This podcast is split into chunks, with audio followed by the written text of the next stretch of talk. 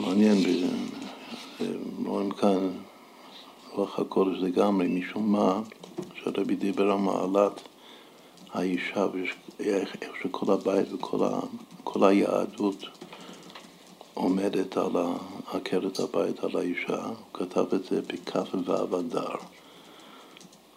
כף ו' אדר זה למחרת היום הולדת של רעייתו.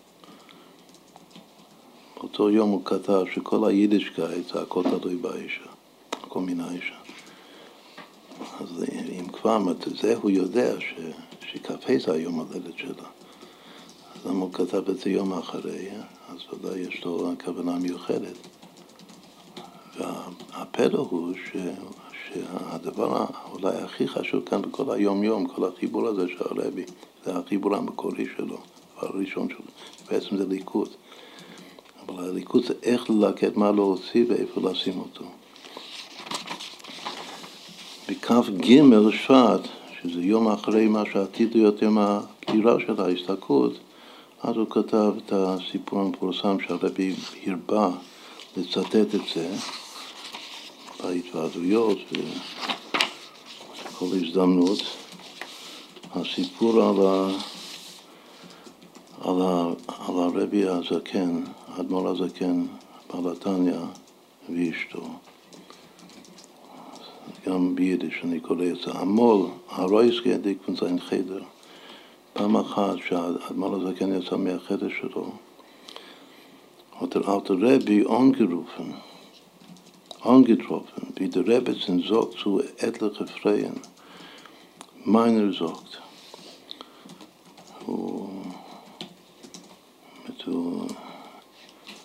נתקע, הוא יצא מהחדר ונתקע והוא כאילו, שעומדת כאן הרבנית עם כמה חברות שלה, כמה נשים, והיא אומרת לנשים, לחברות, שלי אומר, מיינר זאת. היא מכנה את בעלה מיינר שלי.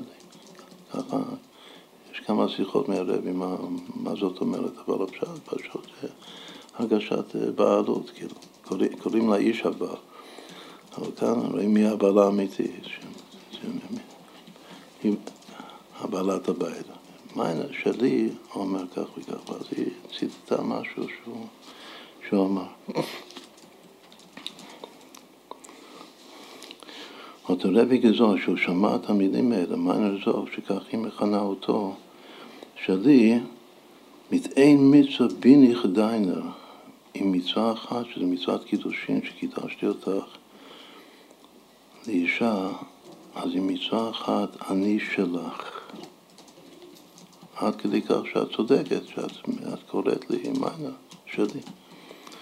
Mit wie viel ist man dem עם כמה מצוות שאנחנו מקיימים בשביל השם, אז אנחנו שייכים לשם, אנחנו של השם. כאן הוא משווה את האישה לקודש ברוך הוא. מצווה אחת שעשיתי לך, אז נעשיתי שלך. אז עם כמה מצוות שאני עושה עבור השם, אני נעשה שייך לשם. ושהוא אמר את המילים האלה ונתן ביטוי לרחשי ליבו העמוקים, שהוא אמר את זה, אז איזה יפה, אמרנו קודם שחב"דניק הוא אוניס בעל חיצונית, כאן זה רואים בדיוק ההפך. אז כל הקטעים האלה משלימים אחד את השני. אמר את המילים האלה מתוך עוצמה של התפעלות, פשוט נפל על הרצפה. זה גפולן אויפטם פריטלקה, הוא נוציא כבר דבקת, הוא נפל על הארץ ו... ונכנס לדבקות. אויב חפנדיק זיכרון דבקות, שהוא התעורר וקם מהדבקות שלו. עוד הגזולת הזה הוא אמר, הוא אמר פסוק מתוך שיר השירים. הרי כל היחס בין איש ואישה זה שירה השירים, ושם יש פסוק צאנו ראינו בנות ציון, במלך שלמה, בעטרה שידרה לו עמו ביום חתולתו וביום שמחת ליבו. אז הוא אמר צאנה וראנה. צאנה וראנה זה החיבור שנשים היו לומדות, החיבור ביידיש של התורה. ביטוי מאוד חשוב, צאנה וראנה. איפה רייסקן פון זיך ונזן אלוקוס, הוא אומר שצאנה זה לצאת מעצמו ולראות אלוקות.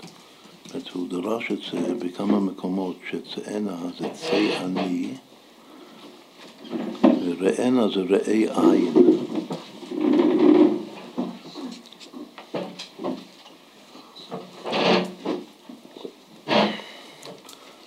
ככה זה, זה וורט מאוד מאוד יפה שאומר כן. צאנה, צא אני, האדם צריך לצאת מעצמו. וראנה זה ראי עין. האני, להפוך את זה לעין. וברגע שאני יוצא מהאני, אז הוא מתהפך לעין, ואז אני יכול לראות את העין האלוקי. הוא אומר, איפה רויסגן פון זיך, לצאת מעצמו, ונזן אלוקוס ולראות אלוקות. ורד דוס פון בני ציון, צאנו ראינה בנות ציון. היכולת לצאת מהאני ולראות אלוקות, מקבלים את זה מבנות ציון, מאנשים. מלכות מעוררת זה. המלכות זו האישה, היא מעוררת את הזר אנפין, שזה נקרא, זה הזכר בקבלה. לעתיד לבוא ותזין אשס חי על הטרס בעלה. לעתיד לבוא האישה תתעלה יותר גבוה מהאיש, ובגלל שהיא הסיבה, כתוב שאם יש סיבה ומסובב, אז תמיד הסיבה זה יותר מהמסובב. אז אם היא הסיבה לעורר את העיר כמו כאן, כאילו פשוט אמר תורה על מה שהוא חווה ברגע הזה. הוא שמע שתי מילים מאשתו מיינר וזה הביא אותו להתפעלות עצומה של אלוקות ודבקות בהשם, עד שהוא נפל על הארץ. ו... אז הוא אומר שהמלכות היא מעוררת את האישה, את האיש, והיות שהיא הסיבה להתעוררות האלוקות, לכן בעצם היא יותר גבוהה, והדבר הזה יתגלה לעתיד לבוא. שעל זה נאמר שאשת חייל עטרת בעלה. זה שורש, אם הוא מדמה כבר לספירות של זר המלכות, זאת אומרת שהשורש של המלכות בכתר זה יותר גבוה מהשורש של הזר אנפין. באותיות של קבלה, השורש של הזר אנפין בתוך הכתר זה רק בזת, במידות של הכתר, אבל של המלכות זה בגר, במה שנקרא ברדלה, באמונה פשוטה שיש בכתר, שזה יותר גבוה.